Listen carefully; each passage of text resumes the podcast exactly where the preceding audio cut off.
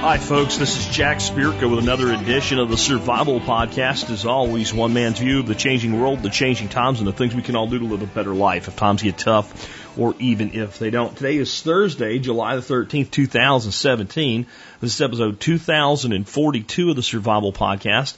And it is a listener call show because it's Thursday, and that's what we do on Thursday. So I have some calls from you guys. My lead story today actually is not a call. It is I'm I'm choosing my own topic. I thought about waiting till tomorrow to do it on the Expert Council Q&A show as my segment, but I decided this actually could not wait another day. I'm going to talk to you today about net neutrality and why what most of you think you know about net neutrality is probably wrong. I'm going to tell you the history of this thing, what it's really all about, and why it is not what it sounds like. I'm also going to talk about learning plant identification and design techniques from permaculture. Uh, two calls that are so similar, I'm going to play them back to back and handle it as a single call. Uh, question on crab apple trees. A question on avoiding the self-employment trap as an entrepreneur so that you truly are a business owner versus just a basically a, a glorified 1099 employee. Um, a troll. Uh, wait, thoughts on homesteading abroad next. We have a uh, question on you know moving to South America as a homesteader, and I have some thoughts on that. Not all good, not all bad. Um, a troll calls in, I'm going to play his call for some humor. We have a call more on outdoor cats, and we have a call on the best solution for backup power for a freezer. All that more in just a bit. Before we do that, let's go ahead and hear from our two sponsors of the day. You know, I use a Berkey water filter in my home and I have for over six years now. It's important to me to have the best quality water, but it's also important for me to get great service, pricing, and support, which is why I only deal with one source. That's Jeff the Berkey Guy Gleason, one of the top dealers of Berkey in the world with customer service that will blow you away. Learn more at directive21.com. Again, directive, and then the number numbers 21.com. Hey, have you ever thought about making a knife from scratch but just felt it was too complicated? Well, at knifekits.com, anyone can learn to make great knives, even me. From the total newbie to the master bladesmith, they have everything you need to make great knives, kydex sheaths, and more. Find it all at knifekits.com. Next up, let's take a look at the year that was. We are up to the year 25, 25 AD. I have two segments today. One from Southpaw Ben Han Dynasty restored at last. Contributed by Southpaw Ben two years after the death of Wang Mang, the Han Dynasty is finally officially restored. On August 5th, 25, Lu Zu was made Emperor Gua Gua of Han. With this, the Eastern Han Dynasty has begun and will continue until 220 AD. It was called this because its capital city, Luoyang, was to the east of the previous capital city, Cheneng. Um, again, so this this dynasty now will remain in effect for over two centuries. Um, I guess my takeaway from that is just because something doesn't work does just because something quote unquote works doesn't necessarily mean it's a good thing. We, we, we often lure ourselves into the false belief that our government must be what we need because, well, it does work. The trains run on time, the roads get built, kids do get sort of kind of educated in the government school system. And hey, we don't really have a better way of doing things than what we have, and it's better than it is over on the other side of that line, so it must be good enough. I'm sure the people in the Han Dynasty felt that way quite often. Why would we change this? Hell, I mean, a guy was offered the kingship and even said, "No, I don't." I don't, you know, uh, in uh, in uh, Vietnam, I guess it's Korea is what we said yesterday, and uh, he said no, I don't want it. So because it, it doesn't seem proper. So you can see in this mentality in this part of the world at the time, there was a lot of belief in almost the the deification of people based on their birth. And so it worked, but it not, not necessarily a good idea. Uh, from David Verne, we have for the year 25, Stirring Up Trouble. This is all on ancient Rome. And my God, Roman history is a soap opera. It, it, it proves to you, you know, I kind of picked on Shakespeare yesterday, but there's literally no new ideas in any of the, the soap operas or reality TV or any of this shit. This is all just reprints of, of what actually went on in this crazy time in Rome. Here we go. After Germanicus died, the governor of Syria, Nasius Piso, was summoned to Rome to answer charges of murder. He wasn't convicted because he committed suicide shortly after arriving in Rome. Agrippina, uh, Germanicus's widow, has been stirring up trouble for Tiberius and Sejanus by gathering senators and other allies around her who believe that Tiberius had a hand in Germanicus's death. She campaigns for her sons to be named Tiberius's heirs and forms what could be considered an opposition party against Tiberius. Tiberius has withdrawn further from the public since the death of his son, Drusus, and begins to rely more on Sejanus. Sejanus takes on the role of administrative assistant and only allows letters and laws and visitors that he approves to reach Tiberius, but he can't block everything or eliminate threats like Agrippina because Tiberius's mother, Livia, Livia, the former wife of Augustus, is 85 years old and commands a great deal of respect and influence in Rome. It was rumored that she was actually the one running the empire, and Tiberius constantly tried to get out of her shadow. Nevertheless, she did look out for her son, and Sejanus knew better than to cross her. Wow. Okay. My take by David Verne. The descendants and relatives of Augustus were split into two lines the Julians and Germanicus sides and the Claud, Claud, Claudani, Claudanians and, or Tiberius' side. Okay, so the Julians or Germanicus' side and the Claud, Claudines or Tiberius' sides. These two sides of the family didn't outright hate each other, but after Germanicus' death, that changed quickly. Augustus's powers were given to him by the Senate, and he was trying to maintain the illusion of a republican authority, and his powers were inherited by his heirs. This limited the power struggle to his family and their allies. Both sides with the exclusions of Tiberius, agreed on one thing. The Sejanus was a snake. They couldn't prove anything because he was careful due to his fear and hatred of Livia. Oh my God, I'm not even going to say anything. I just, it's a soap opera from history. Um, I don't know, maybe if we learned stuff like that in history in school, we might have paid a little bit more attention. I'm just saying. All right, folks, I want to remind you one more time about the Members Support Brigade. That's the way you can help support this show by becoming a member of our MSB. Go to the survivalpodcast.com and click on members to learn more. But I want to give you six of the more than 60 discounts we get today. All of these pertain to growing your own food. Marsh Creek Farmstead can give you discounts on the Irripan and comfrey cuttings. Bob Wells Nursery gives you 10% off all of their offerings, bushes, trees, shrubs, and vines that grow food in your own backyard. And then we have four great seed companies that all do really great discounts for you. NE Seeds, Terroir Seeds, the Victory Seed Company, and High Mowing Seeds. If you take advantage of those with your homesteading activities uh, throughout the year, those alone will probably pay for your membership. And hey, you know what? There's still over 60 more companies offering discounts on things you're probably buying anyway. So get by the survivalpodcast.com today, click on members to learn more and sign up. And if you've let your membership last, lapse, remember now would be a great time to come on back to the Survival Podcast MSB. All right, so with, with that, let's let's get into things today. Um, I, I want to start out with this thing that is being called net neutrality, and I want to tell you that this is not new, that I was writing about this as a blogger in 2006, which is two years before I even started the Survival Podcast. And I want you to realize that from 2006 to 2017, we were told we needed this thing. And it was only about a year and a half ago that Barack Obama empowered the FCC to sort of kind of do part of it, but what they really want is a law a net neutrality law. That's what the, the goal of these people is.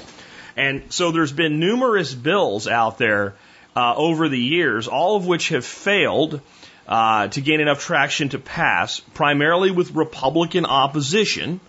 Um, and I'm just reporting the facts here. It's not one side's good or one side's bad. And uh, in spite of all the, the, the fact that we need this, most of us would have to say that our internet has worked just fine, and no, Comcast isn't charging us extra money to go look at YouTube videos or to use Twitter, which is some of the fear tactics going on in this. Before I go further with this, I want to I want to point something out. The majority of Americans are actually for net neutrality, but they don't know what it means. They just hear the word net neutrality. That sounds like a good thing. And the basic premise is that an ISP or internet service provider has to treat all internet traffic the same. So if I buy service and you buy service and I'm accessing one website and you're accessing another, they have to treat our service the same. And on the face, that sounds like a good thing. Okay? And overall, it's pretty much what they do. Now, I also want you to understand that the people proposing this legislation are people that know absolutely nothing about network management about outside plant, about inside plant, about WANs and LANs. Okay? They don't know anything about that. And I don't, you know, push my credentials very much, especially since both of these credentials are long since expired because I never kept up my CEUs uh, for them.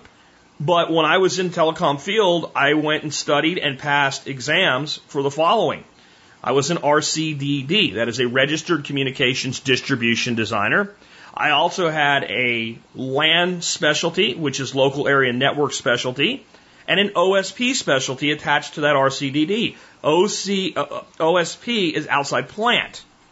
So I, I know network design from the architecture standpoint in every conceivable way that it interacts with internet technology and communications. And this is the industry that I came up in before I walked away and decided to do this. This is the industry that I've been in my whole life. So I know a little bit more about the senators and congressmen about how networking actually works and what service providers actually do than congressmen or senators on either side of this debate. I don't say that to sound egotistical. I just want to point that out. I think it's important when you, when somebody talks about something complicated like this, you know the frame of reference that they're coming from. Okay. Now I want to point one more thing out that I think might be the most critical and important thing here yet. The Net Neutrality Act or Net Neutrality Law or the Law for Net Neutrality. This is the word they've been using again since 2006, claiming this is necessary. Okay? All right. I want to give you three other laws, and I want you in your head to answer me what do they have in common? They are the Patriot Act, the Freedom Act, and the Affordable Care Act. What do those three laws have in common? And you're thinking, well, two of them are really related to. The third one's really not. No, no, no, no, no, no. Semantics here, guys. Just the just the title.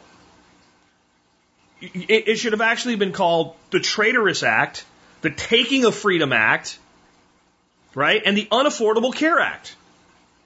The, the Patriot Act was, was basically traitorous actions against the people of the United States by its government. The Freedom Act was furthering those actions and reinforcing them. And as we all know, the Affordable Care Act has made insurance unaffordable for the majority of people in America. Our, our, our, insurance now costs more unless we're in some little tiny group of people that are getting it for next to nothing by stealing it from everybody else, and it's unaffordable. Okay? So, when the government is pushing something heavily, it doesn't matter which side is pushing it, because I will remind you that the right brought us the Traitorous Act and the Lack of Freedom Act. Okay? Okay? Doesn't matter. Whenever they call something something that sounds good, it is almost inevitable that it's actually the opposite of what they call it. You know, there's a joke from The Simpsons, the flag for the flags for orphans bill. And in that episode, they attached an amendment to reroute airlines because nobody would vote against the flags for orphans bill. Got it? Okay. So now let's talk about what this net neutrality thing means. What service providers do right now is they make decisions based on network capability the internet is not an unlimited thing.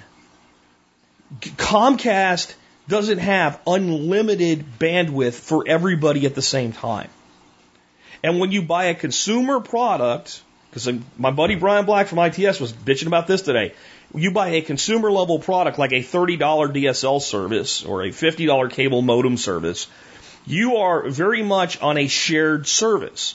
And when they tell you you get 60 megs or 30 megs or whatever it is, that's to the best of their ability at any given time during the day or night. And there's a lot of other people using it too. And somewhere in that network is a thing called a DSLAM.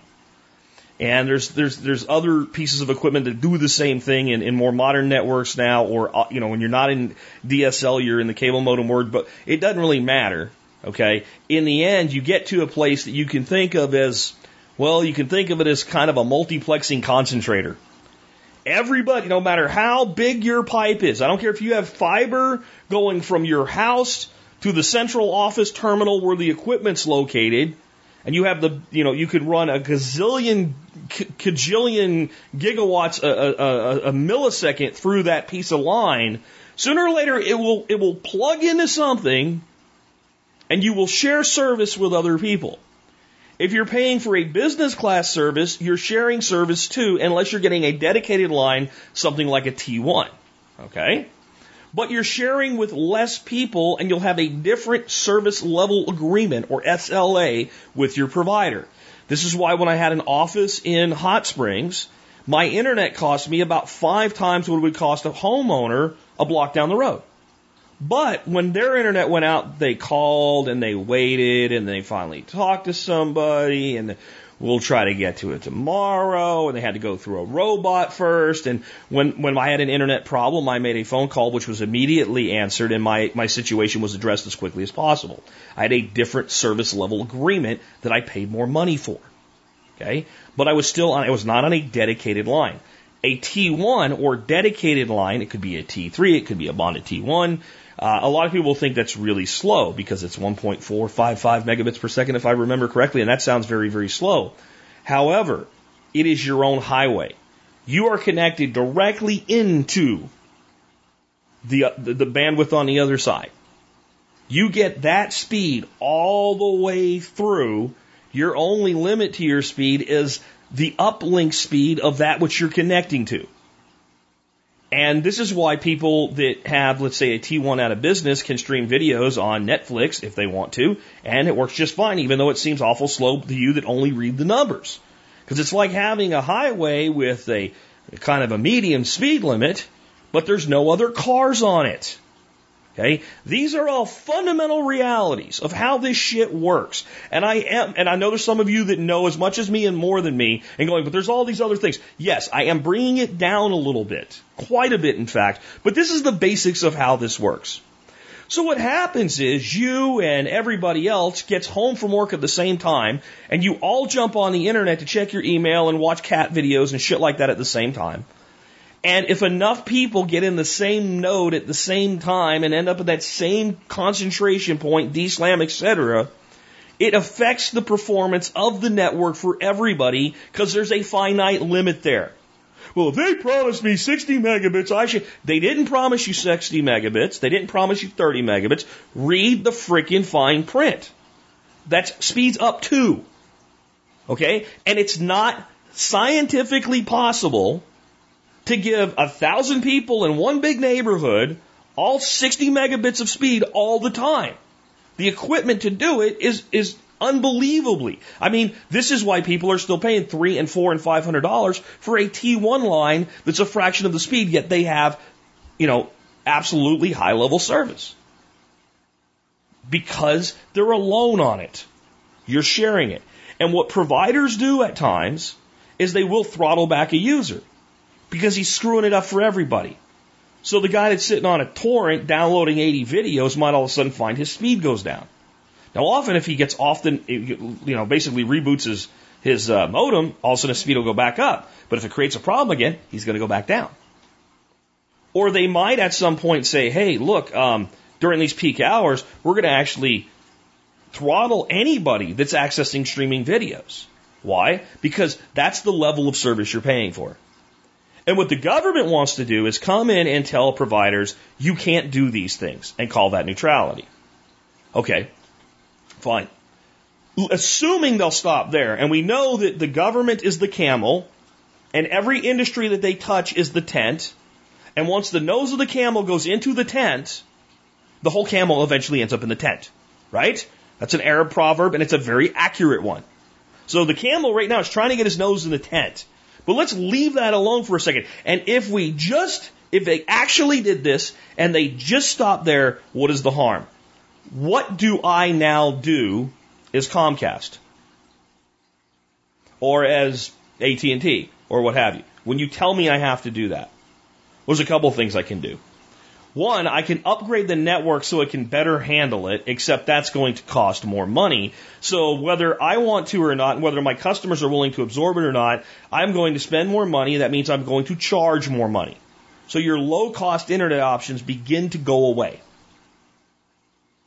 And you start paying more and more for your internet. That's, that's one thing that happens. The other thing that happens is it starts to cost more to build out a network and therefore it's less profitable to build a network. And therefore, my incentive as a provider to expand into new markets, which is what they claim to want, is de incentivized. Because there's only so many people over there. And now I'm going to have to provide them all equal service. It's going to cost me more to do it, so they're not going to get it at all. That's another thing that happens. Now, here's the other thing that happens. Once the government sets precedent that we are going to regulate the internet, well, now we have to build a department of government to regulate the internet, don't we? We can't just we can't just have one law that says you can't do this. There has to be somebody to oversee that. Well, that'd be the FCC. We already have one of those. But, you know, there's nobody whose specific job is just this. So we need a department within the FCC to do this. Well, those people are going to have to have jobs and salaries and job descriptions and authority. And we'll need further guidance as to what they can do. So all of a sudden, they start making other decisions about what can and cannot happen on the internet, and this all starts to cost money. So where do you think that's going to go next? Well, we need some way to fund all of this oversight and supervision that we're providing that the internet couldn't possibly survive without. Which, by the way, it hasn't had since you used to get discs in the mail that said, you've got mail. Okay? We, we haven't had this and everything's okay, but we need it. Well, we're going to have to fund all this oversight. So what do you think comes next? Some sort of additional tariffs or taxes on internet activity. In the end, even if you don't believe anything that I've just told you, believe this. If you say you're for net neutrality, what you are saying is you want government to regulate the internet. That's what it is. Now, it's initially, as they're speaking, a small piece of regulation. Tell me one regulation that our government has ever put in place that remained the way that it was and stayed small and didn't grow and didn't create a giant bureaucracy and screw things up. Give me one. Go ahead. I know I can't hear you, but I know the sound that you're making right now. There it is. Silence. You don't have one. There isn't one. If there was one, I would know about it. It doesn't exist. And the reason I had to put this up today is I'm like, I was logging into Patreon yesterday and this thing came up like my screen was locked. It was just a joke, right? But you have to pay extra money to access our site. And we're just kidding. Not really, but this could happen. And some other freaking shopping site I was on had it, right? And I've seen this shit all over Facebook. It's bullshit.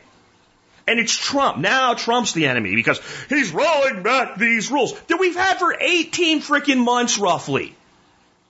It was a little bit before that that Obama made a pen stroke circumventing Congress and doing it unconstitutionally and giving some power to the FCC that they never had and weren't supposed to have. But it was only about 18 months that the FCC even kind of sort of knew what they were doing. And they didn't really do anything. They just said, hey, you're not supposed to do this. And I'm going to tell you something. The providers are continuously doing it anyway. And the FCC wasn't doing nothing about it because they don't have enough teeth to really do something about it. And all your internet shit has worked just fine and has worked just fine since like since like like 1996 when you got that little disc and stuck it in and dialed up on a phone modem and heard you've got mail and it's it, it, it's fine it's it, it's almost it's almost 20 freaking years that most of you have been on the internet, and this has not been a problem. You I know it was because one time I was downloading and they, they slowed me down because that's how it works. And passing a law is not going to change that. They're not going to make a magical technology that allows everybody to be sitting there like they have their own freaking OC3 network. I know you don't know what, most of you don't know what an OC3 is.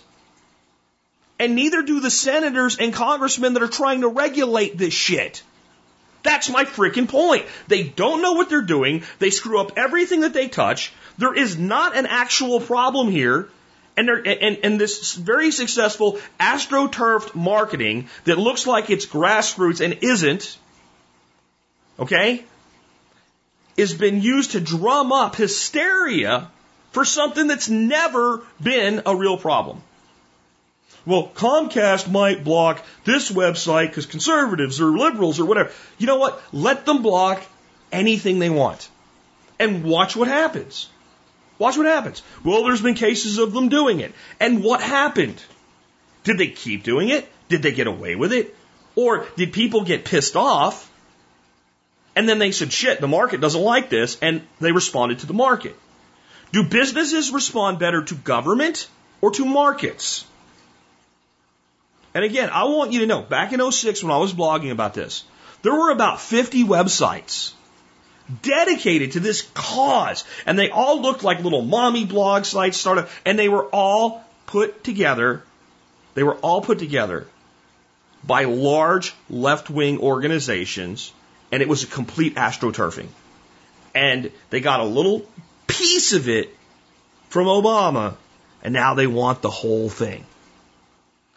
Now, here's the big thing. Probably not going to happen right now because Republicans are highly opposed to this because despite how much scum many of them are, in general, because of their marketing to their, to their people that vote for them, they have to oppose new regulations or they get thrown out of office. I don't think they're really opposed to this. Now, yeah, I'll bet you that the cable companies and all have rallied behind that and figured this is the side of the economy to put money into the pockets of. But if they did regulate the internet with net neutrality, do you think it wouldn't be just as easy for those giant corporations to continue to buy government and actually use this new thing that they don't want right now? Well, once it's here, we'll just use it to suppress competi- uh, competition because we have money to lobby with and the competitors that are new upstarts don't. That's the truth. You don't want to believe it? You want to believe what you read on somebody's Facebook? You want to believe some pop up that tells you that the website's going to be locked someday? You want to believe that the word sounds good, so it must be good? Go ahead. But after what I've just explained to you, if you believe those things, you're being willfully ignorant. Now, if you actually think government should regulate the internet, fine. Then at least you know what you believe, and I hope you know why you believe it. But net neutrality is nothing but asking government to regulate the internet. That's all that it is. And if you ask government to do something long enough, sooner or later they will. And they never stop with the level you ask them to help you with. They always try to help you just a little bit more. And in the words of a former president, one of the most horrifying things that you can ever hear from anyone is, I'm from the government and I'm here to help you. With that, let's go ahead and take our first call of the day. And I did say calls because I'm going to play these two calls back to back. And I think when you hear them, you'll hear why I've chosen to handle them as a single call. Hi, Jack. My question is, what are some good sources for acquiring knowledge on every type of species of tree, plant, and grass as far as knowing what their purpose is uh, in the landscape and using them to design? Uh, when I just listen to different things, especially when you're, you know, talking about different trees and things, just knowing what their purpose and role is and how they're supposed to serve uh, the landscape. I, I want to know all that stuff, especially when uh, going out into my pasture and looking at all the different types of grasses and if it's uh, a sign of good soil or bad soil or anything like that. So if you could point me in a direction, that'd be awesome. Thank you, sir. Hi, Jack. My name is Buddy, and I was curious about how you do your permaculture research. So basically, I'm trying to learn two things. One is I'm trying to, I want to plant some pecan trees, and I want to figure out what supporting species I am for being basically in the middle of Oklahoma. And I'm also trying to research how to do like a paddock shift system with chickens and kind of the size of area that I need for say four or five laying hens. And I'm not exactly sure where to find information. Everything seems to be disjointed all, all over the internet. And I didn't know if you kind of had a central place that you went and looked up uh, different things for the biology of, you know, both livestock and for uh, uh, plants and uh, trees and everything. Anyway, uh, thank you for all that you do, and have a good day. Okay, what I hear is two people here that are begging to have a, a fire hose turned on to drink from, and that's not how this works. Okay. Um, there's not a central place that I go to get all my information. Um, permaculture is dramatically decentralized, and that's you know that's why it's so awesome. And for those that are maybe new to the show, the the short definition of permaculture would be an intentional design science that seeks to mimic living ecosystems and become self-sustaining uh, systems, so that when we plant um, a, a garden, we end up tending it constantly. And we might even have a garden that's somewhat tended in a permaculture system, but the overall system will be more of a perennial based system uh, using animals and plants combined together uh, perform the same types of functions that, let's say, a forest or a wetland performs, so that that system provides much of its own needs from a standpoint of fertility, pest control, etc. That's a very small, tiny piece of what permaculture really is, but it's enough to understand what these people are asking. And you can go to the Survival Podcast and search for permaculture and get a very deep understanding and education on permaculture from this show if you want to. Um, the first thing I would say is it really is beneficial to find a good PDC and take a PDC.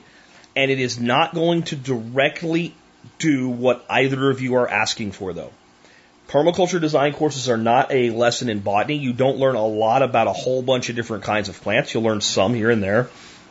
But you learn, most importantly, how to visualize things through the permaculture lens, uh, how to look at a piece of land differently, and, and pattern recognition might be the most important thing.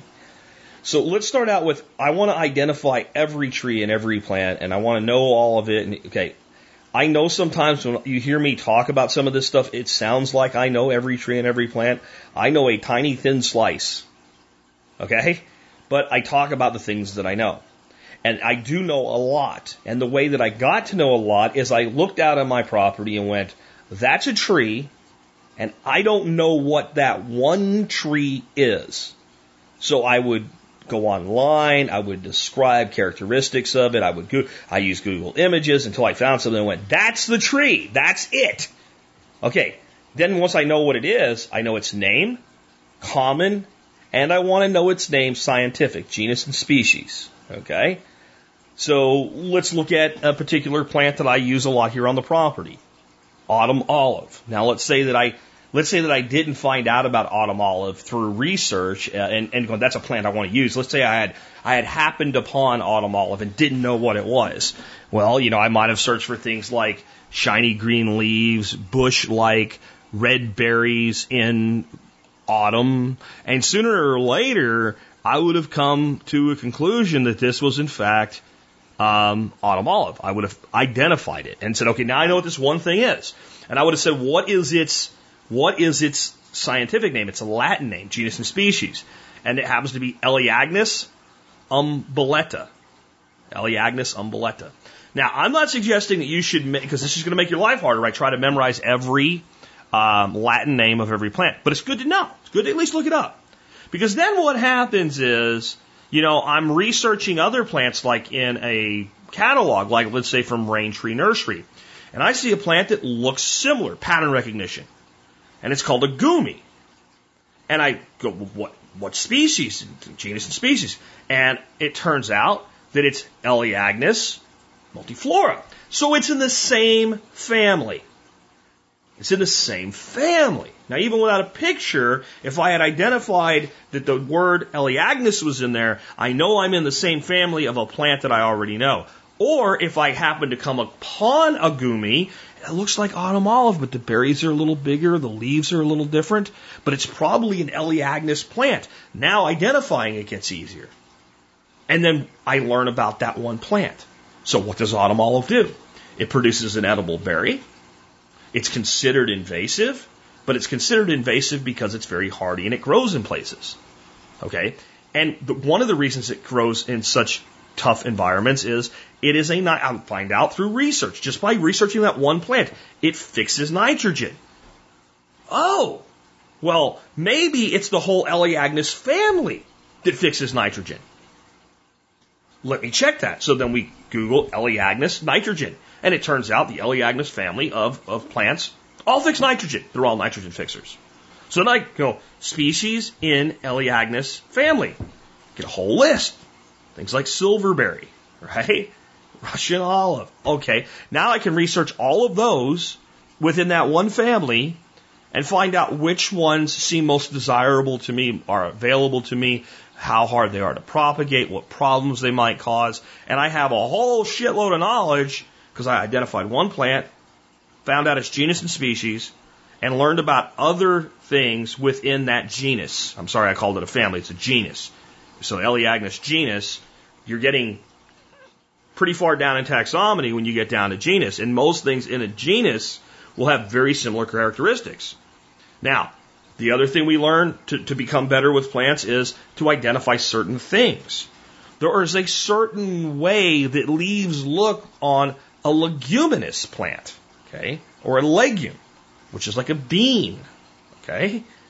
And, and yes, beans have those nice big leaves, but perennial legumes tend to have kind of fern-like, feathery, like a um, mimosa tree, right? A mimosa tree has this this kind of feathery look to it.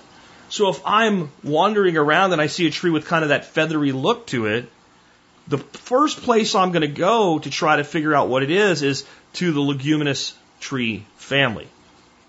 Let's say locust has that feathery look, doesn't it? Well, it also happens to be a legume. So this is how this is how I pick apart learning plants. I just pick one. Either because I found it on my property, I look it up, and I do that little bit of legwork with it. And when you do it that way, instead of sitting down with a book trying to memorize shit, it becomes real to you, and therefore you end up you end up remembering it. You look at it and go, oh, that is this, that is that. I'm I'm using a plant in my aquatic systems called salvinia. I learned about that on a pond website. But if you ask me what it is, that's salvinia. How do I know it's salvinia? Because I researched it, I found it, I stuck it in there, and now I know what it is. I can't forget it. You know, I'm also using another plant called Azolla. Same time. I heard heard that mentioned by Geoff Lawton in a video on somebody's pond.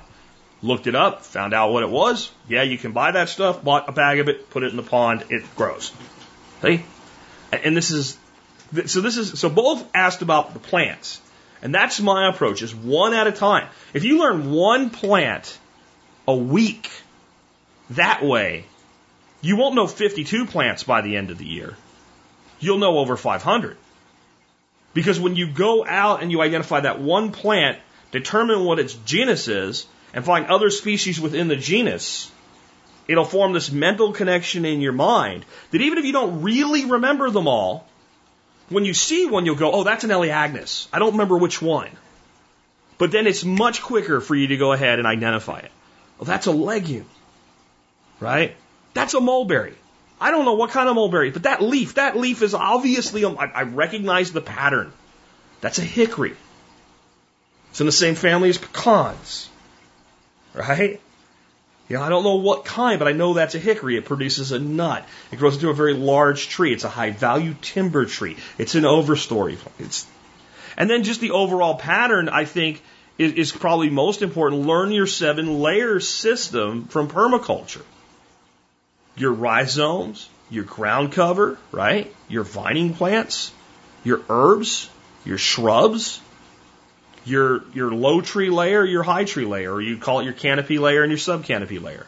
Dwarf and adult, you know, dwarf and full size trees, however you want to do it. So once you do that, well then you can just look at any plant. You don't. It could be some plant that they, brought here from Romulus because Star Trek is real, stuck in the ground and it's growing, and you might not know what the hell it is, but you go, that's an herbaceous plant. It's occupying the herb layer. It's occupying the shrub layer. It's occupying the tree layer. It's occupying, it's a vine. It's a vine with a root, so it's doing rhizome and vine. Now, as to the individual techniques, again, I think there's a huge value in taking a PDC or permaculture design course because it gives you the framework to work off of. But in the end, it isn't necessary. And I think that the way you do things smartly is one or two things at a time until you master it. So if you want chickens, like I want a chicken tractor, well, maybe. I don't know that you want a chicken tractor. What do you want from the chicken? I want eggs. Okay. What else do you want? I want compost. Okay. I want the chicken to work the ground. I want to do pasture improvement. Okay, you probably do want a tractor or a tractor like system then.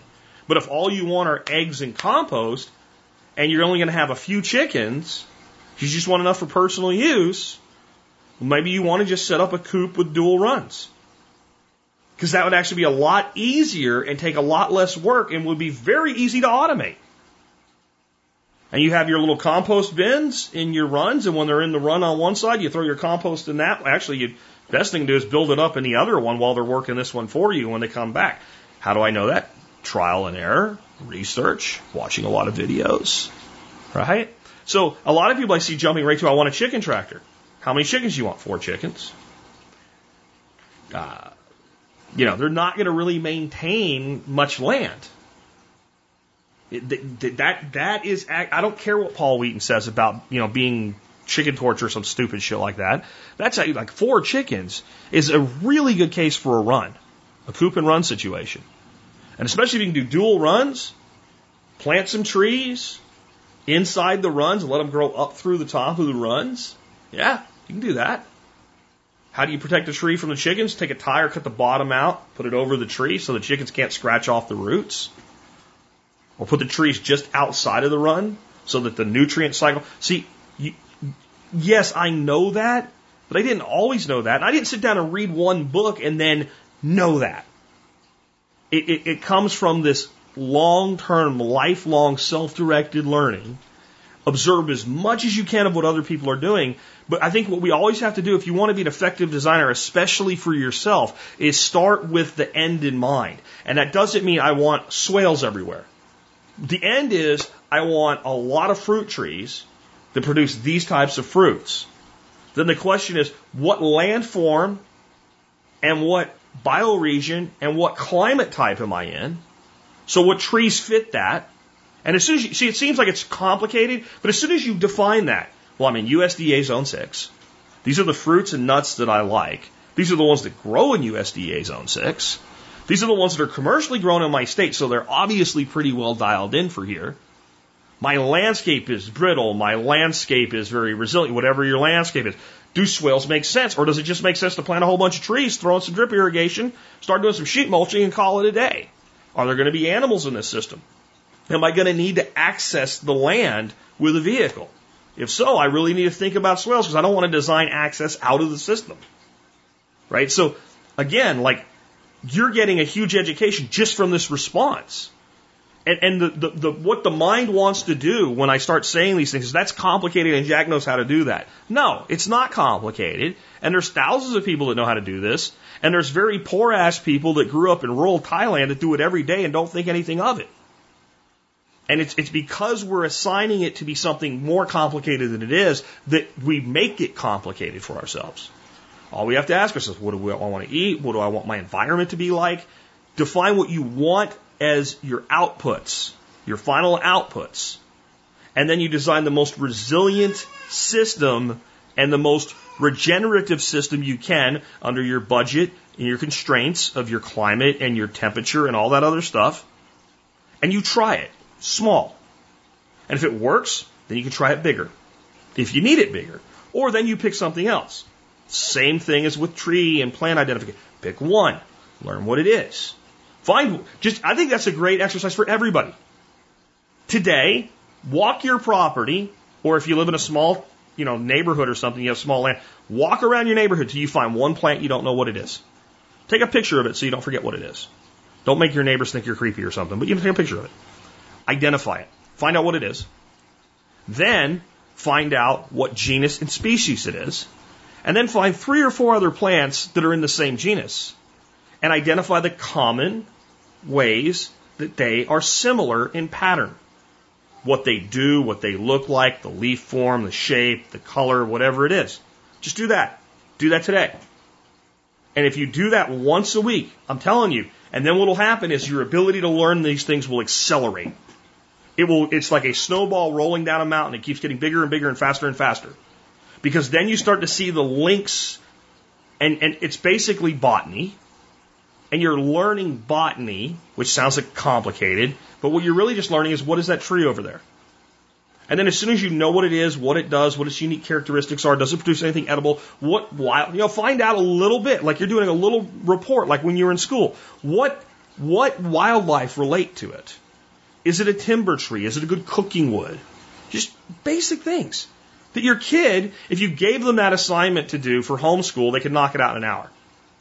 You should be able to do it in 30 minutes. And you will, if you, if you can't do it in 30 minutes right now, do it for four weeks and you probably can do it in 15 if you can quickly identify what the thing is. That will be always that will always be your limit is when you find that new plant, getting a name. But once you get that name, the process then to expand your knowledge speeds up like that. I hope that helps and I hope that's useful to everybody listening today. Let's take another one. Hi, Jack. This is Mike from North Central Arkansas. My question is, what do I do with a fully developed crab apple tree? As for the background, I recent, recently purchased a property with a producing crabapple tree, and before I cut it down, I would just like to know, is there something that I can do with that, or should I just chop it down and replace it with something uh, more fruitful? Thank you for all you do. I appreciate it. What's what's funny is if Collar did with crabapple tree what I just described doing with the unknown plant, he'd have his own answer. Now it's okay. I'm not picking. I'm just saying like it just kind of all fits together. Doesn't it? These these three calls were back to back to back, by the way, uh, in the queue. So it's it's interesting to me that um, universe seems to converge like that with uh, with some synchronicity on this show all the time. Um, so real short, honestly, I wouldn't cut it down. Let me tell you some of the beautiful things about crab apples. Number one, they're a beautiful tree. In the spring, their flowers are gorgeous, and that's the number one reason that they're planted. Assuming this actually is a true crab apple that produces some sort of an apple, whether they're really little, like the size of grapes, or you know, like uh, a Wickson crab will produce a crab apple that's oh, about the size of like uh, like a lime, and they're actually pretty good to eat. So it, it, it all depends on what. And that's not Wickson. See, I don't know all the plants.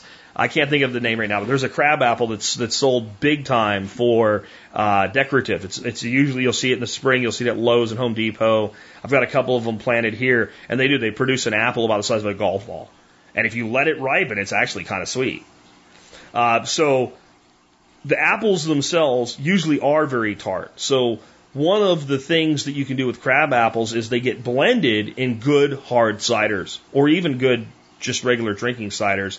Uh, and how much you blend is dependent on what you're trying to do. In a hard cider, you might go higher with your blend of crab apple. And with um, like a, a, a sweet drinking cider, you might just use a little bit, like maybe 5% to balance the sweetness a little bit for an unfermented beverage. Uh, another thing that crab apples are really great for, and this is why most people that have apple orchards plant them, is they are such profuse bloomers that they're very good for pollination of other apple trees. So one of the things that I would want to know if I were you, if you want to grow some other apples on your property, is what is the bloom time of this crab apple? You know, does it bloom in late March? Does it bloom in early April? You know, when does it bloom in your climate?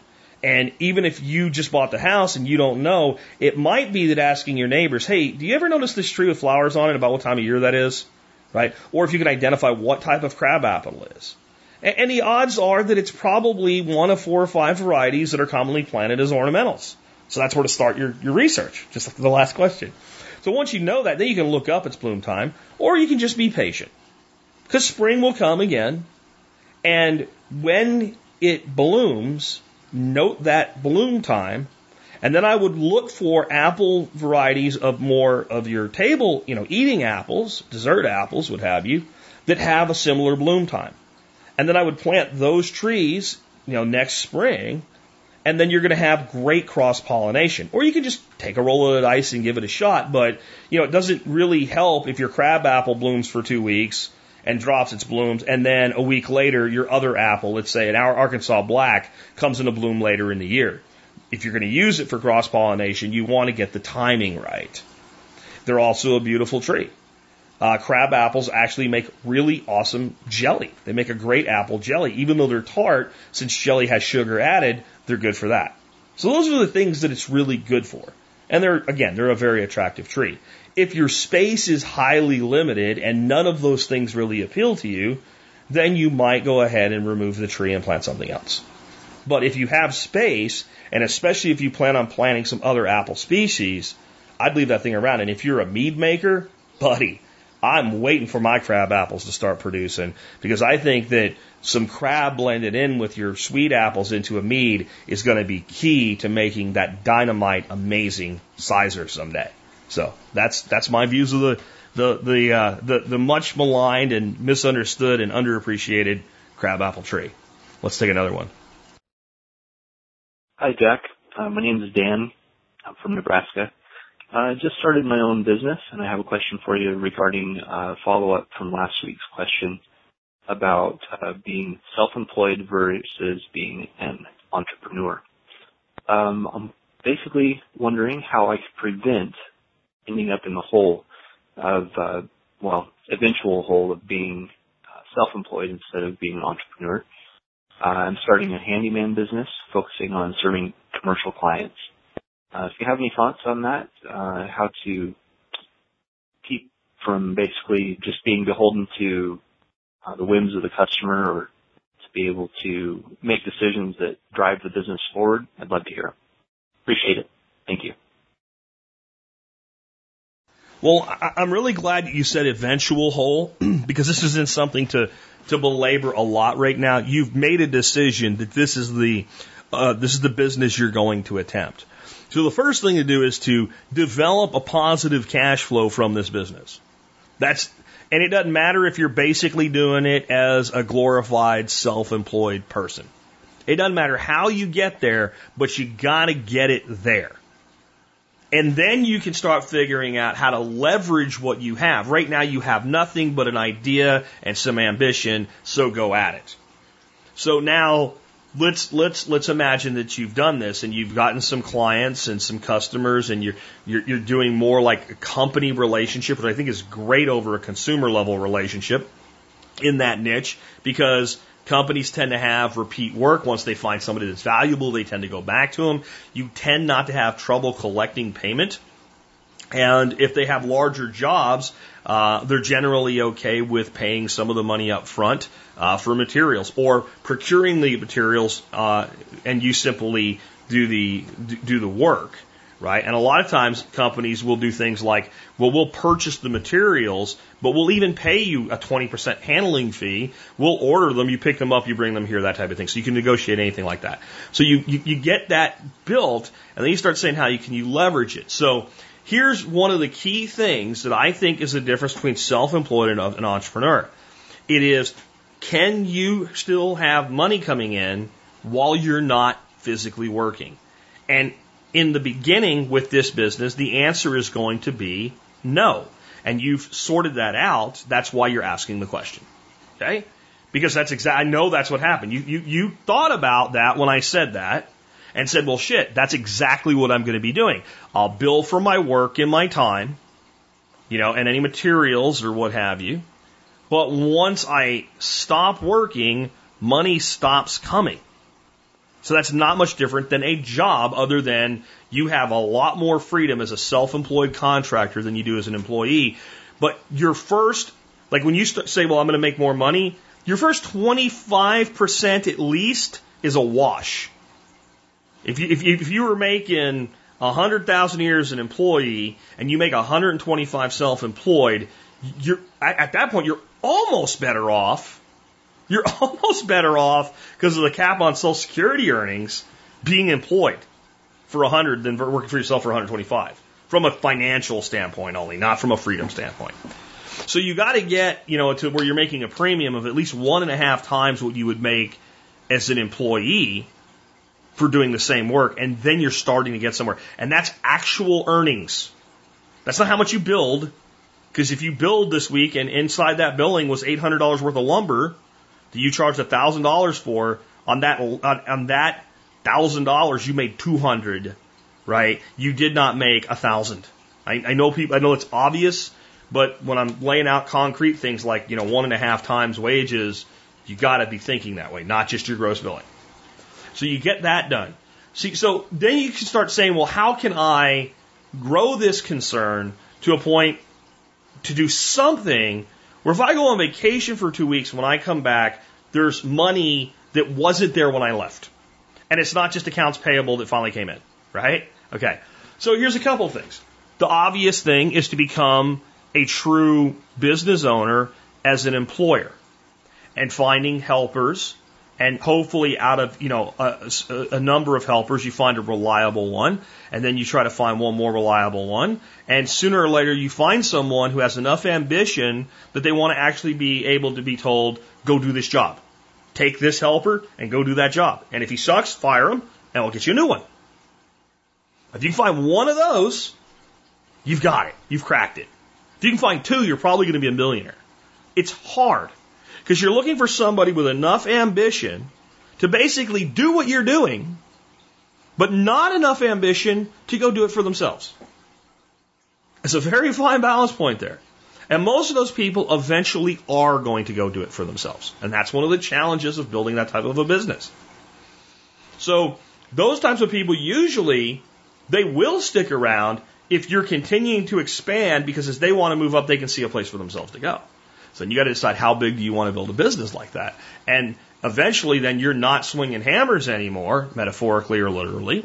You're now working on the business instead of in it. But now you're going to deal with things like employees, right? And their benefits and shit like that. You know, but you can build a company with 10, 12 people in it. And a lot of that shit that's such a pain in the ass, you'll never deal with. And now you can have a job running and maybe you've got a few bids out and the work comes in and you've got a set schedule and you actually can not work and make money. But you're probably going to have to have five people working minimum to be able to bill enough over what they actually cost, not what you're paying, what they think they're, they're costing you, to get to a point where those people produce a full income for you. Maybe if you're good. And maybe if you're good, you could have 10 and draw two incomes from the company. If you're good. Most people will draw one on 10. But it still means that I can take two weeks and go to Florida if I have two good foremen. And when I come back, we haven't lost any contracts. And even if I didn't make what I would have made if I was there doing the work myself, there's more money than when I left. You're an entrepreneur. That's one way. Another way would be to create billing that's not necessarily contingent upon you working, like some sort of a retainer program, some sort of a um, up to X number of you know trips a year, like an on call type thing. And then if that works and you develop a system for it, it may be very much that you can find other independents and say, hey, sometimes I have more work than I can handle. Would you be interested in taking these are little small fixer upper things? I guess that would be another way to do it. Another way for a handyman to be successful with this would be good social media marketing, something like a YouTube channel, chronicling all the work that you do, and eventually figuring a way to turn that into its own monetization system. So I'm working my self employed work over here and I'm using it to create content as a creator here, and eventually I'm selling a course on how to do all this stuff, or on how to set up your own business, or I'm just making money off eyeballs. That's another way. Now, how should you do this? I don't know. I don't know what you're good at. I don't know what you like. I don't know what you want. But that's always going to be the key. How can I leverage the business in such a way that when I go fishing on Friday, the business is still running and functioning in some way, and revenue is still coming into the accounts. When you do that, no matter how you do that, you've crossed from self employed to entrepreneur. All right, let's take another one. Hi, Jack. This is Ryan from Los Angeles. Wanted to get your thoughts on homesteading abroad. Uh, the wife and I uh, are having some uh, problems finding real estate in this area, as you might imagine. Uh, we got some family specifically down in uh, South America, and we uh, have thought many times about maybe just uh, trying to get some land down there and giving it a go. Uh, wondering uh, how you thought about that, uh, leaving, uh, not leaving America permanently, probably always have a place here, but uh, possibly maybe starting a, a little homestead down south and uh, maybe how you feel about uh, dealing with foreign governments, foreign uh, real estate situations and things like that. Um, anyway, thanks for all you do, Jack, and uh, hope to hear from you. Thanks, bud. So I, I think on some levels it's a fine idea, but I would watch out for some big gotchas. Um, a very good friend of the show, who's been a supporter for a very long time for what we do, uh, named Kelly. Um, she and her family moved to Panama, I think about a year and a half ago, stayed for a few months, and came running back to the United States. Um, they had problems with illnesses and not being able to get, you know, good health care. It's by the fact that it's free. Yeah, it's free. Um, she felt like they couldn't do anything they wanted to do with their land uh, that they had, you know, I think they had a lease on. And since they were Americans, they could do even less than they normally would be able to. So I, I think it would be imperative, and I would say this about any place, you know, that you would homestead, to know exactly what, know what you can and cannot do. And are you okay with those limitations? And, you know, that's, because you, you, you're going to look at sometimes a place and say, well, nobody gives a shit what anybody does there. They might, when you go down there as a gringo, care what you do. So you need to make sure that what you're doing is, what you want to do is something you can do.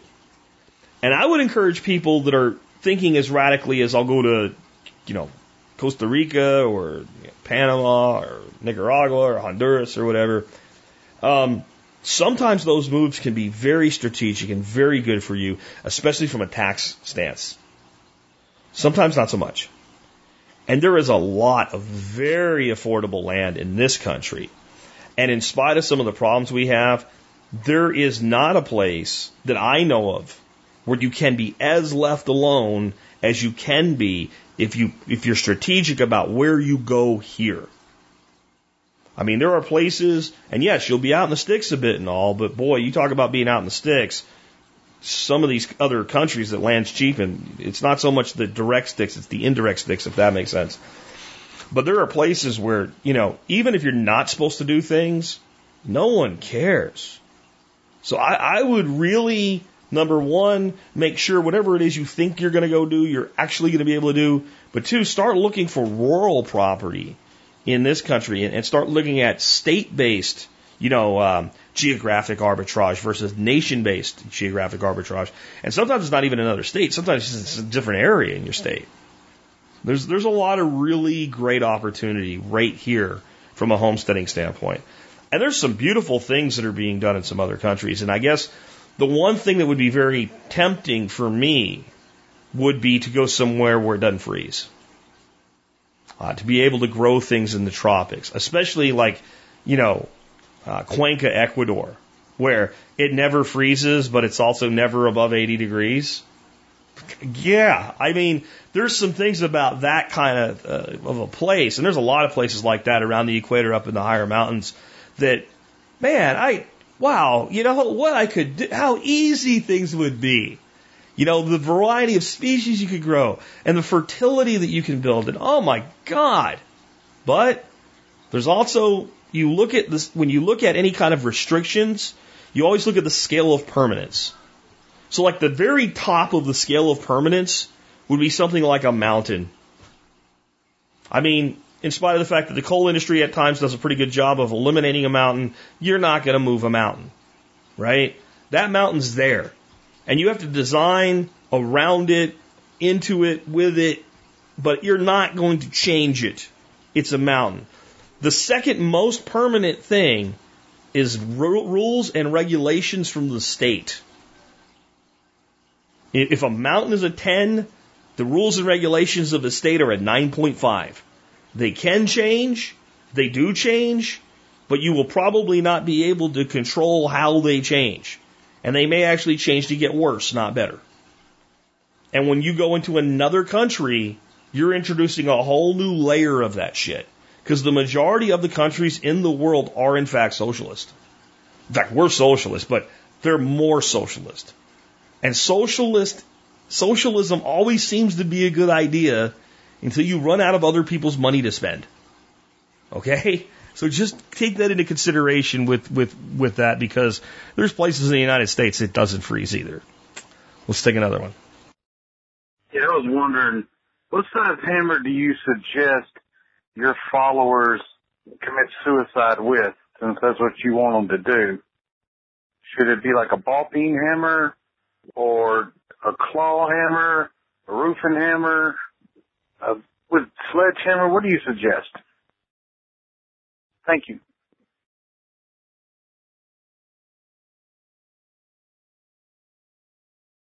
Ah, the promised troll call. Um, so what what started this is I put a, a post on Facebook, and this guy follows me. I didn't ask him to or anything, and it was a video of cops abusing uh, a person who who needed to be arrested.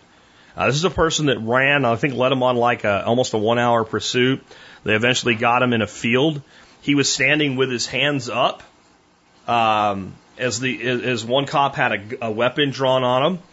The other police officer comes out of left field and butt strokes him to the temple with, with a with a rifle, knocking him to the ground and unconscious. And it looked like they broke his arm handcuffing him uh, because he was stiff. Basically, he was out like a fish, man. And what I what I said when I posted that video is, if you think this is okay, please attempt suicide by hammer because even if you don't succeed, at least you'll amuse those around you. That's clearly a joke. And this guy got all burnt in the shorts about it, made a whole bunch of nasty comments on my YouTube channel, immediately got his ass banned and blocked from all of my stuff on Facebook, uh, and is now running around wherever he can telling people what a horrible person I am because I tell my followers to kill themselves with a hammer.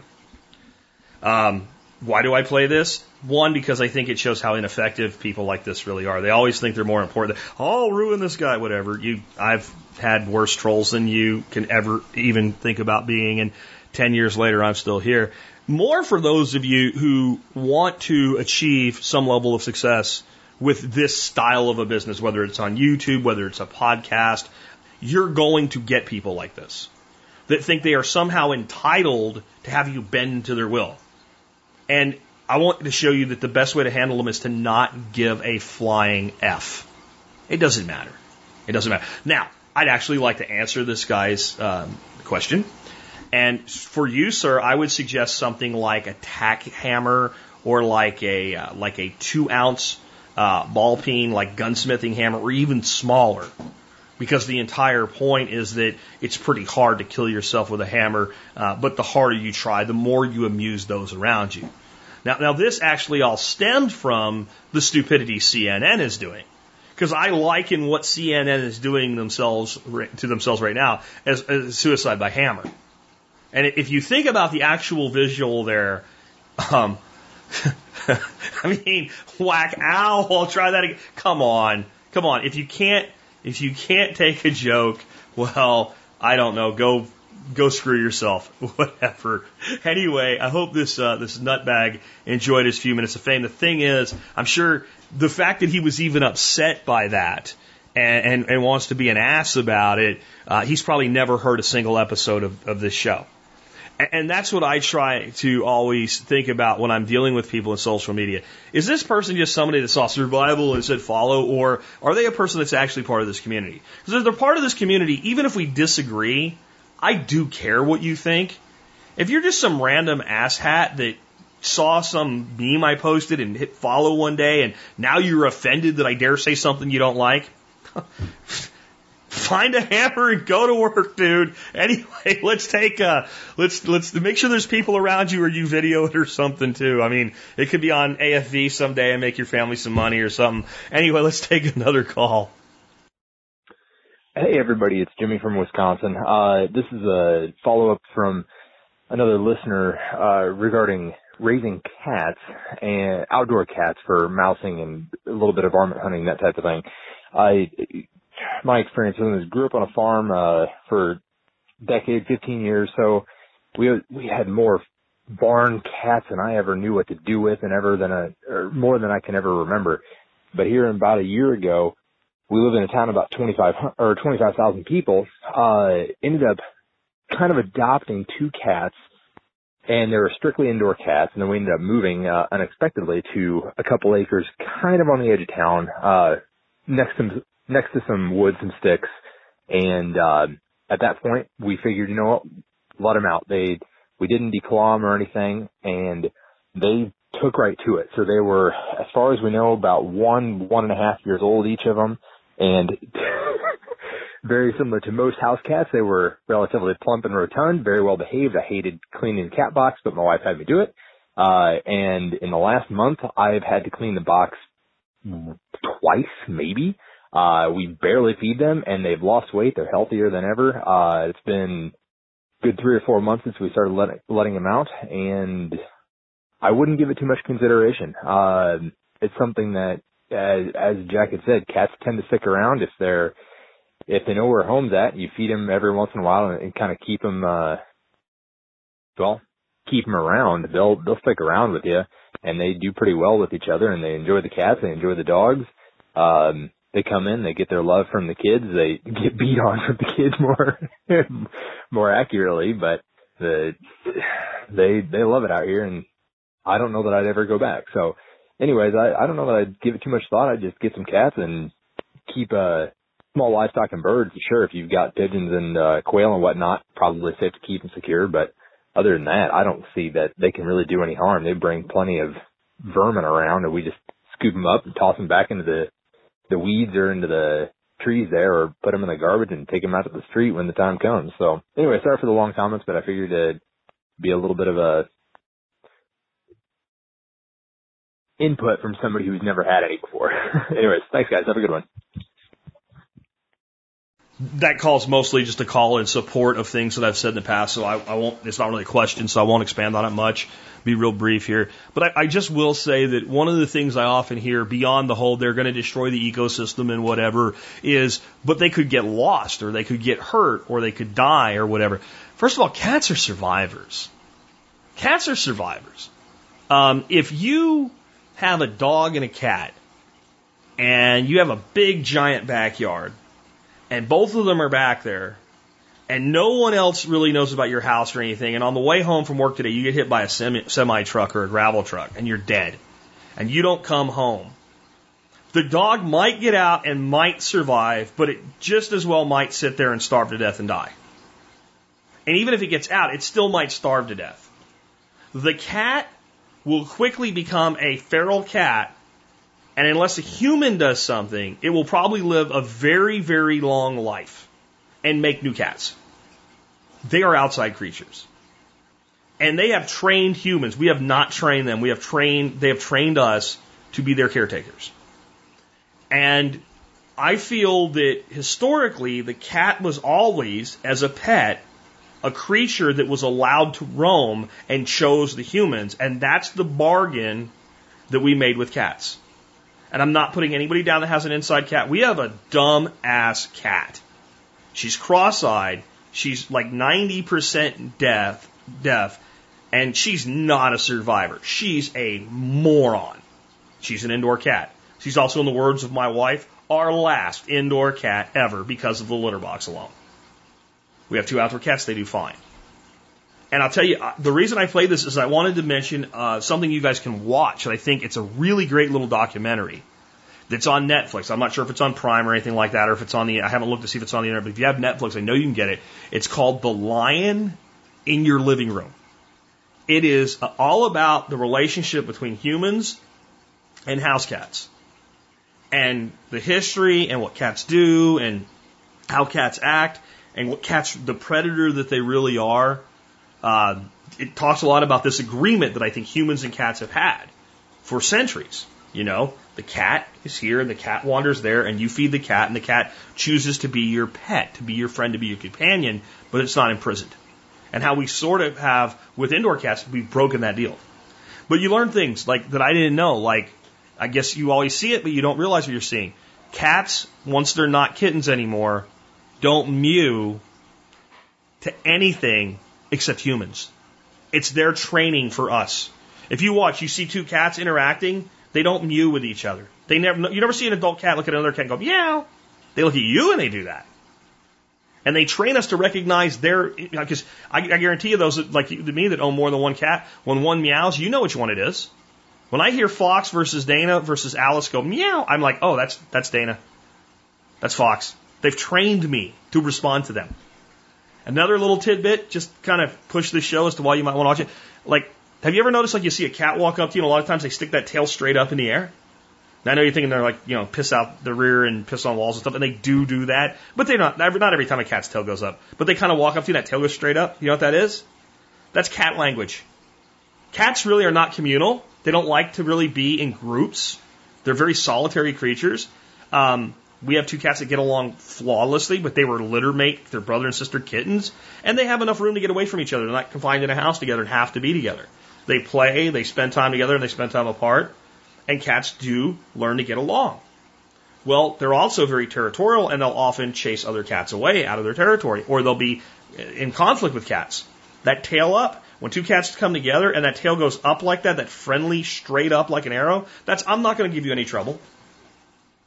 That's, we're, I'm cool with you. And as long, when that other tail goes, oh, okay, we're cool with each other, and they go on about their way. If you, if you ever watch when cats have a conflict, that tail never goes up like that. It goes out. So when they do that to you, it's a greeting. The mew is I want something, the tail up is a greeting. Pretty cool, huh? understanding your animals, guys. It's it's it's it's it's interesting. Again, the show is called The Lion in Your Living Room. Uh, I loved it. My wife loved it, and my my my grandnieces. They're like I think 12 and 8 or something like that, or 11 and 8 somewhere in that range. Uh, they liked it too. So um, I think it's something that most people could watch with their kids and enjoy it together. The Lion in Your Living Room. Let's take. Uh, I think we have one more, and we're done for the day. Hi Jack, it's Matt in Vancouver, BC. Wondering what is the best alternative power supply in the event of a 30-day SHTF scenario. Context. We're on a one acre property in semi-rural Vancouver, in a neighborhood of many other one acre properties, about two kilometers from a huge high density urban sprawl with townhomes and apartment buildings. We're of course on earthquake fault and overdue for the big one. I'm after a discreet, quiet way to keep my large freezer going for 30 days without neighbors and others knowing. We are south-facing with great sun exposure, so lean towards solar, but any system I've looked at is expensive and very visible. I'm looking for details on what exactly to put together. Thank you for your thoughts. I see you have constructed a new lightsaber. Your skills are complete.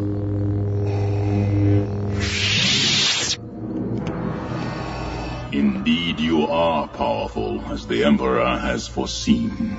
Okay, yes, I challenged a little, uh, channeled a little Stephen Harris there um, on the solar array thing. I'm going to address a couple different things here. The first and most important one is, dude, lose the paranoia. Okay, lose the paranoia. It's visible or it's noisy. They'll know I have it and they'll come take it from me. Okay, listen, man. Um, there is there are practical solutions to your problem. Um, trying to do it in a way that no one will know about makes it infinitely more difficult to be practical. Okay?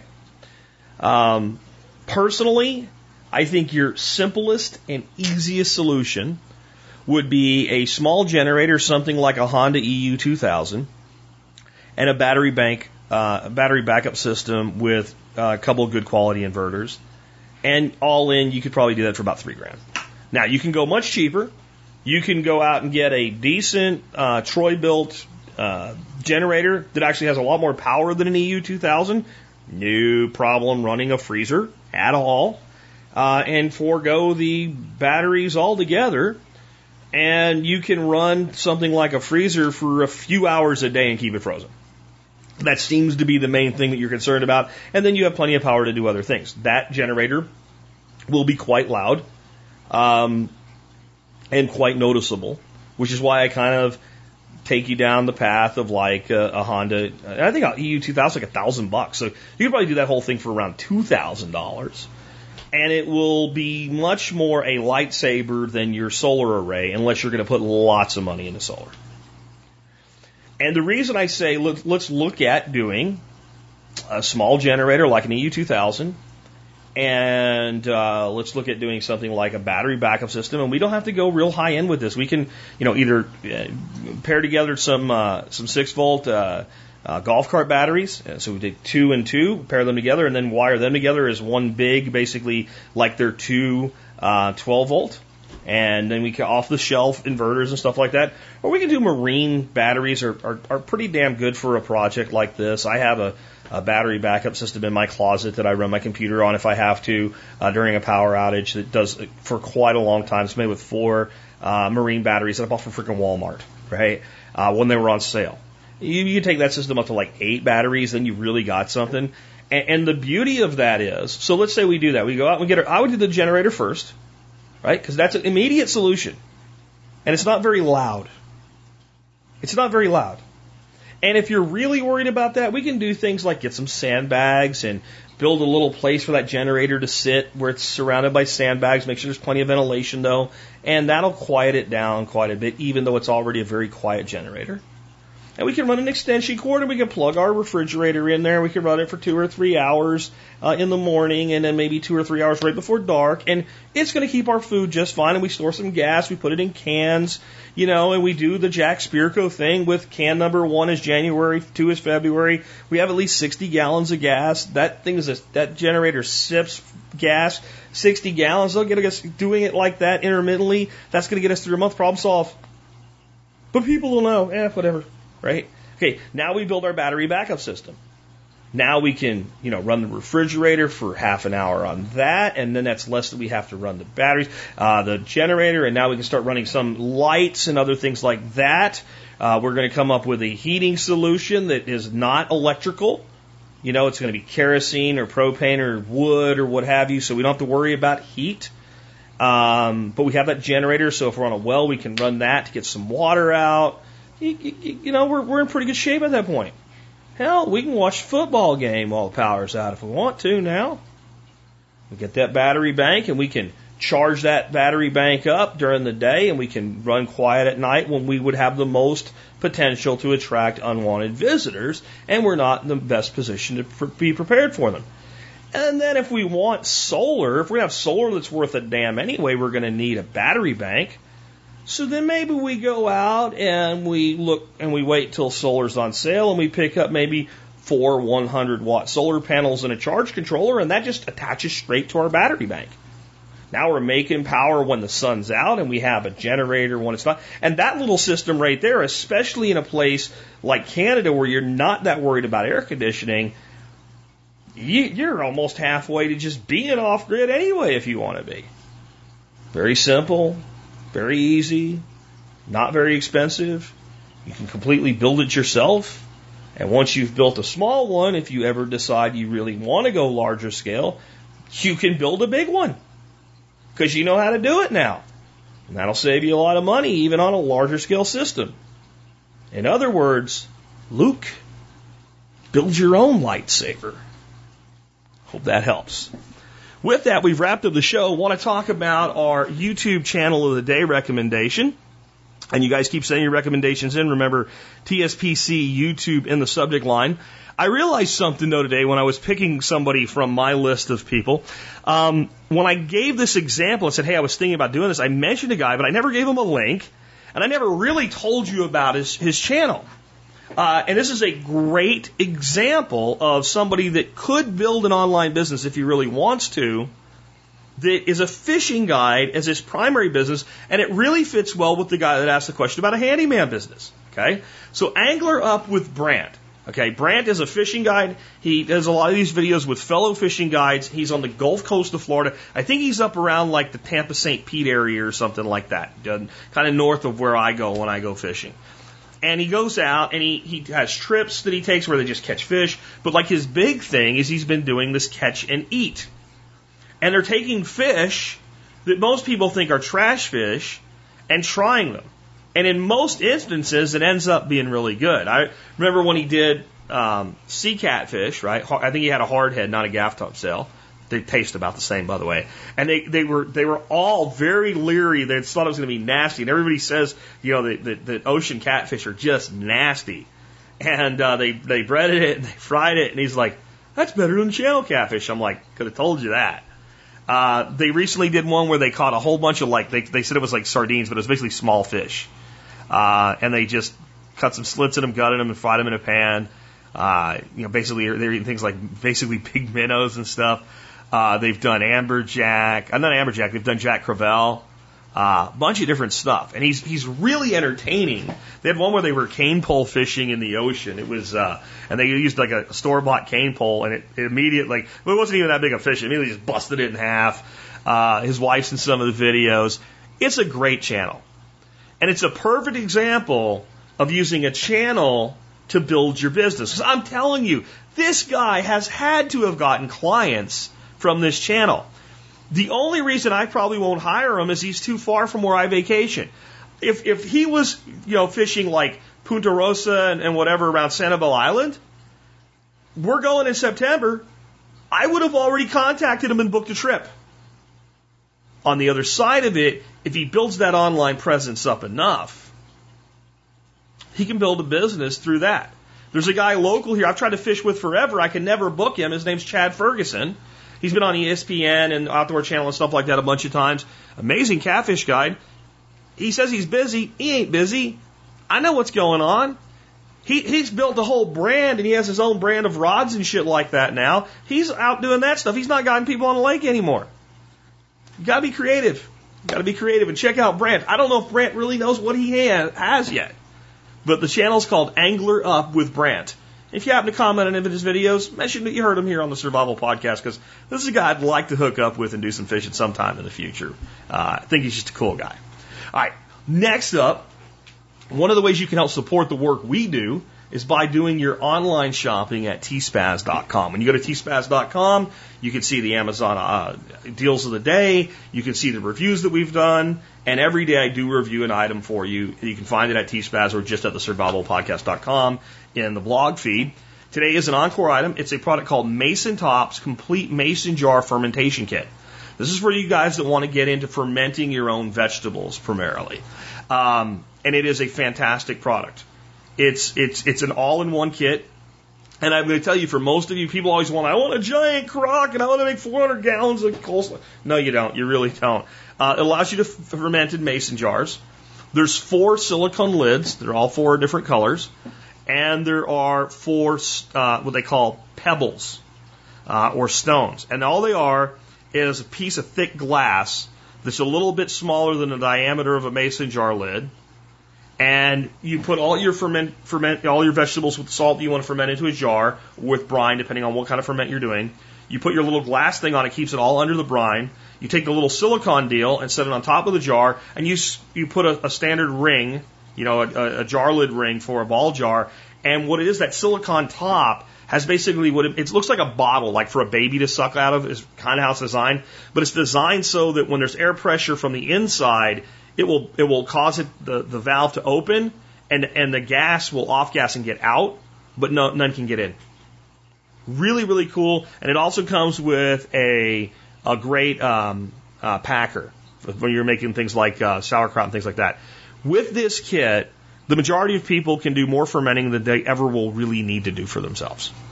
And if you like it and you want more, you can buy just the tops and pebbles, or you can buy the pebbles and the packer, or just the tops, or what have you. So you can uh, you can expand this uh, kind of uh, modularly if you want to. And I, I like products like that. Uh, this has been um, really a really great uh, product that we've recommended on Amazon. When I first recommended it, it sold out, and it was over a month before people could get it again. So I brought it back around uh, in in January, and uh, it did really well again. And I, I know that a lot of you are still wanting to get into or have been thinking about getting into doing fermented foods, and you know just a fermented ginger garlic paste. Just pair that with the cooking one. I mean, God, you guys, you need to be doing some fermented foods and you need to be getting some lactobacillus into your gut. Uh, the healthiest cultures in the world, researched by Dr. Weston Price, uh, had a lot of things in common. And one was that every indigenous culture that was really healthy had a fermented food that was a staple in their diet. So it's a good thing for your health. It's fun. It's nutritious. It's a way to store food and it's a way to get creative. Like I can't wait to do some fermented Jerusalem artichokes because I hear tell you don't fart when you ferment. When it comes to Jerusalem artichokes, that alone might be worth uh, having these guys if you have a lot of Jerusalem artichokes every year. And uh, I was thinking about fermenting some sweet potato. I don't know why, and I don't know if it's a good idea or not yet, but I'm going to check into it before I do. But it seems like it could be kind of cool. Anyway, uh, that brings us to our song of the day. Our song of the day today is by Bruce Springsteen, and it's called The Promised Land. And uh, like a lot of Bruce Springsteen stuff, it's it's usually things people look at and think that's a very pro-American song, and it's actually quite not so much. Born in the USA is a perfect example of that. This Promised Land predates that, and what this song's really about is people that believe in the American dream, but yet the American dream is something they never realize. They, they follow the rules, they do things the way that they're supposed to, and they keep believing and they keep chasing it, but yet they're never really going to get there. I believe there's some truth to that, but I don't actually see it as anti-American. This is, I'm not, I'm talking about his motivation. I'm talking about that, that concept is not really unique to America. That, that concept is pretty common throughout the developed world. And to me, what it really means is the people that follow all the rules and do all the things that they're told to do and think that they'll be rewarded for it generally will be far less rewarded than they expect. It's people that break the rules, and not just to break them, and not in an immoral way. Like, yes, it's against the rules to just start running around and punching people in the face or stealing people's stuff. Those are both against the rules, and if you do that long enough, you'll probably end up in prison and it'll be far, far away from the American dream. Far more, far further away from it than uh, the people that follow the rules and don't quite get there. They'll be happier than you, I promise. But what I'm talking about is when we follow all the rules and do all the things that we're told to do by society, we generally end up in debt and controlled and enslaved. But I still believe that America is the best place in the world right now, this moment, to build something really great. It really is. Not because we're doing everything the right way, because other people are doing it worse. And I'm not proud of that. That's why I don't get my panties in a wad when a song like this is somewhat, you know, not quite, you know, wave the flag and ring the bell. Because I understand the problems that we have, but I also understand the opportunities that we have. You can sit around believing in the American dream. And the problem with believing in the American dream is you're led into a false set of security that if you just do what you're supposed to do, you'll get it because if you do what you're supposed to do in America, you get the American dream. Let me tell you something. There is no American dream. There's no English dream. There's no Spanish dream. There's no Mexican dream.